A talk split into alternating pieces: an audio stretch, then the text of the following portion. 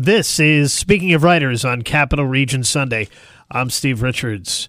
It's seared into Atlee Pine's memory, the kidnapper's chilling rhyme as he chose between six year old Atlee and her twin sister Mercy. Mercy was taken, Atlee was spared. She never saw Mercy again. Three decades after that terrifying night, Atlee Pine works for the FBI. She's the lone agent assigned to the Shattered Rock, Arizona resident agency, which is responsible for protecting the Grand Canyon. When one of the Grand Canyon's mules is found stabbed to death and mutilated at the bottom of the canyon and its rider missing, Pine is called in to investigate. It soon seems clear the lost tourist had something more clandestine than sightseeing in mind.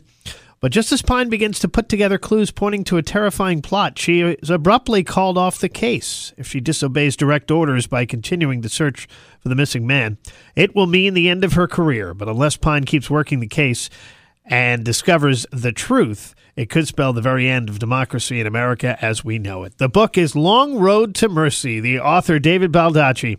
He's the global number one best-selling author and one of the world's favorite storytellers. His books are published in over 45 languages and in more than 80 countries. With over 130 million worldwide sales, his works have been adapted for both feature film and television. David Baldacci is also the co founder, along with his wife, of the Wish You Well Foundation, a nonprofit organization dedicated to supporting literacy efforts across America. Still a resident of his native Virginia, and he joins me now here on Speaking of Writers. David, welcome back to this program. Great, thank you. It's great to be back. Where did the idea for this story come from? You know, I've been thinking about writing a solo female protagonist um, in a novel for a long time in a series. I hadn't done that before, even though I've written a lot about a, a lot of female characters. And I wanted to place it in a new, new geographic location. And the idea for the twins and what happened at Atlee Pine early on, that just kind of struck me at some point. I wanted to have some type of trauma in her background that would be a driving force behind her career choices as she grew up. And losing a twin, obviously, is a traumatic experience and uh, so it all sort of came together. And the geographic location, the Southwest United States, very open area, not very heavily populated near the Grand Canyon, fit her personality. You know, she's kind of a loner, wants to be her own boss, relies just on herself. Uh, so that dovetailed nicely. Um, but it was just uh, it always kind of sort of a confluence of different ideas coming together at the right time and resulted in this book. What kind of research uh, do you did you do for this book, and, and do you do prior to writing? Well, I visited the Grand Canyon and went all over it as much as I could. I talked to a bunch of people who've been there and worked there, and national park rangers and guides. Uh, talked to people who've taken the mule ride down and hiked all over the place there.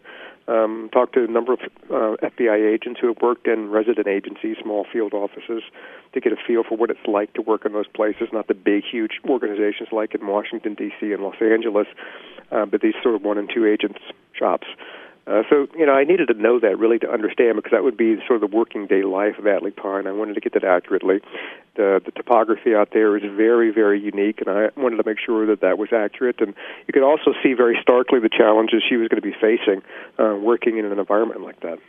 We're chatting with number one New York Times bestselling author David Baldacci here on Speaking of Writers. His new one is Long Road to Mercy, an Atlee Pine thriller. We're talking about you introducing a completely new female lead character in Atlee, new series. What else, what is else is uh, Atlee like? she's know, a loner. She's, she's, really had to build herself. She was very athletic in high school. Uh, she was a weightlifter in college. Um, and she's had to really remold herself, though, it's a, FBI is very much a man's world still. Uh, so she had to build herself little by little, physically, mentally, emotionally, uh, realizing that as a woman she probably had to work twice as hard uh, as a man to get to the same level.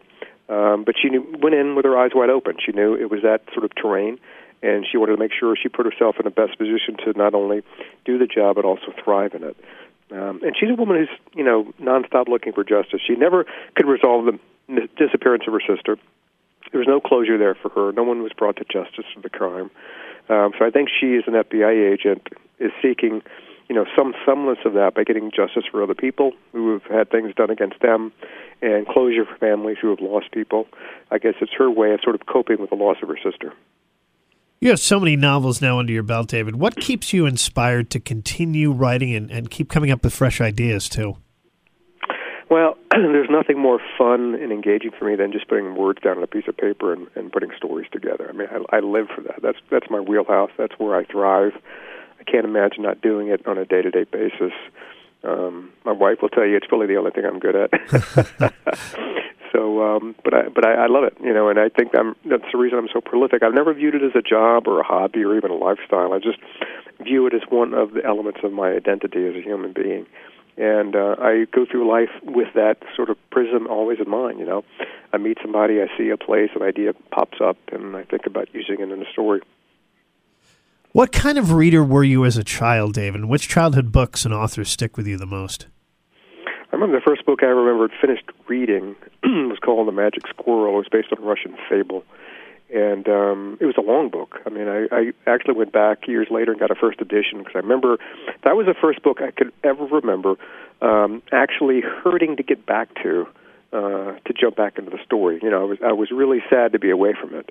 Um, I grew up reading a lot of mysteries, um, and I was a big Agatha Christie fan, a Sherlock Holmes fan. Um, I read typical kids' mysteries and stories. I love biographies of famous people. Uh, I was a big John Irving fan and Garrison Keillor fan when I was in high school and college. Um, I read lots of things nonfiction, biographies, autobiographies, thrillers, literary fiction. Uh, I just finished uh, A Gentleman um, in Moscow, which I thought was a great read. I'm reading a biography of a founding father named Benjamin Rush, another great read. So I've, I think the reason I'm a writer today is because I was such a voracious, curious reader as a child. Who would you want to write your life story? uh, no one in my family, that's for sure. a complete outside objective stranger would be just fine. what moves you most in a work of literature? Um, I think uh, just the pure art of storytelling uh, taking readers on an engaged journey through a particular place that didn't exist until I thought of it. You know, when I do events at libraries and stuff, I point to all the shelves and I said, "There's an individual creation on every one inside every one of those books. They're all totally different, and they didn't exist before the writer sat down and imagined what was in that book." And that's a pretty cool idea if you think about it. So me, it's kind of like I'm taking the reader by hand and saying, "Stick with me. We're going to take a little journey, and it's going to be fun, and you're going to glad you you did it by the end of it." and that's what really drives me. It's just the, the pure story. I mentioned earlier your works have been adapted for both feature film and television. Any uh, news on the Hollywood front for movies or TV yeah, projects? Yeah, yeah. Um, they just uh, Entertainment Weekly and Variety and all. They just um, released the press release that uh, Fox um, Network just bought my uh, military investigator series, John Puller, for network television series. I'm actually co-producing it with another uh, an actor, Gary Oldman, just won the Oscar last year um, with his company. And they have the, they're going to script now, and hopefully it'll be on the air in September. Um, the showrunner writer is a person who uh, did the same duties for a really successful show on Fox called Bones that ran for about 14 years. So everybody's really excited about that. What would you like readers to take away from Long Road to Mercy? that bad things happen to us all, um, and we can turn things around, and we can do good in our lives um, even if sometimes the motivation is from a traumatic event. Uh, it doesn't need to um, define us. Uh, we can still create and craft our own lives going forward. Uh, while we may have one foot in the past, uh, we can also have one foot pointing forward. You mentioned doing good. You and your wife uh, have the Wish You Well Foundation. How are things going with that nonprofit organization? We had a great year this year. We fund literacy organizations and initiatives across the country. We've uh, funded about 40 different organizations this year over about 12 different states, a variety of platforms. Um, you know, over the years, we've pumped millions of dollars into this and have, have helped fund programs in pretty much all 50 states and counting, and will continue to do so.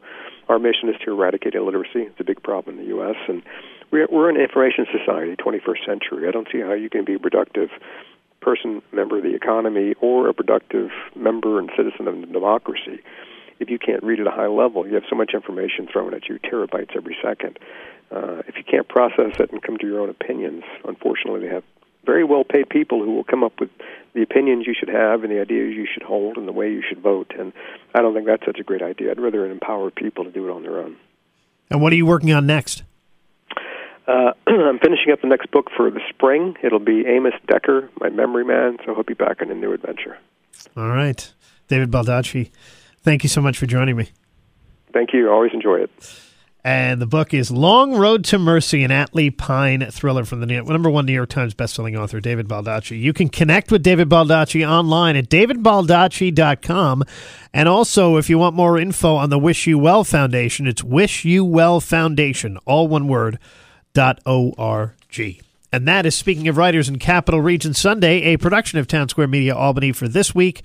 We're back again next week with another edition. I'm Steve Richards.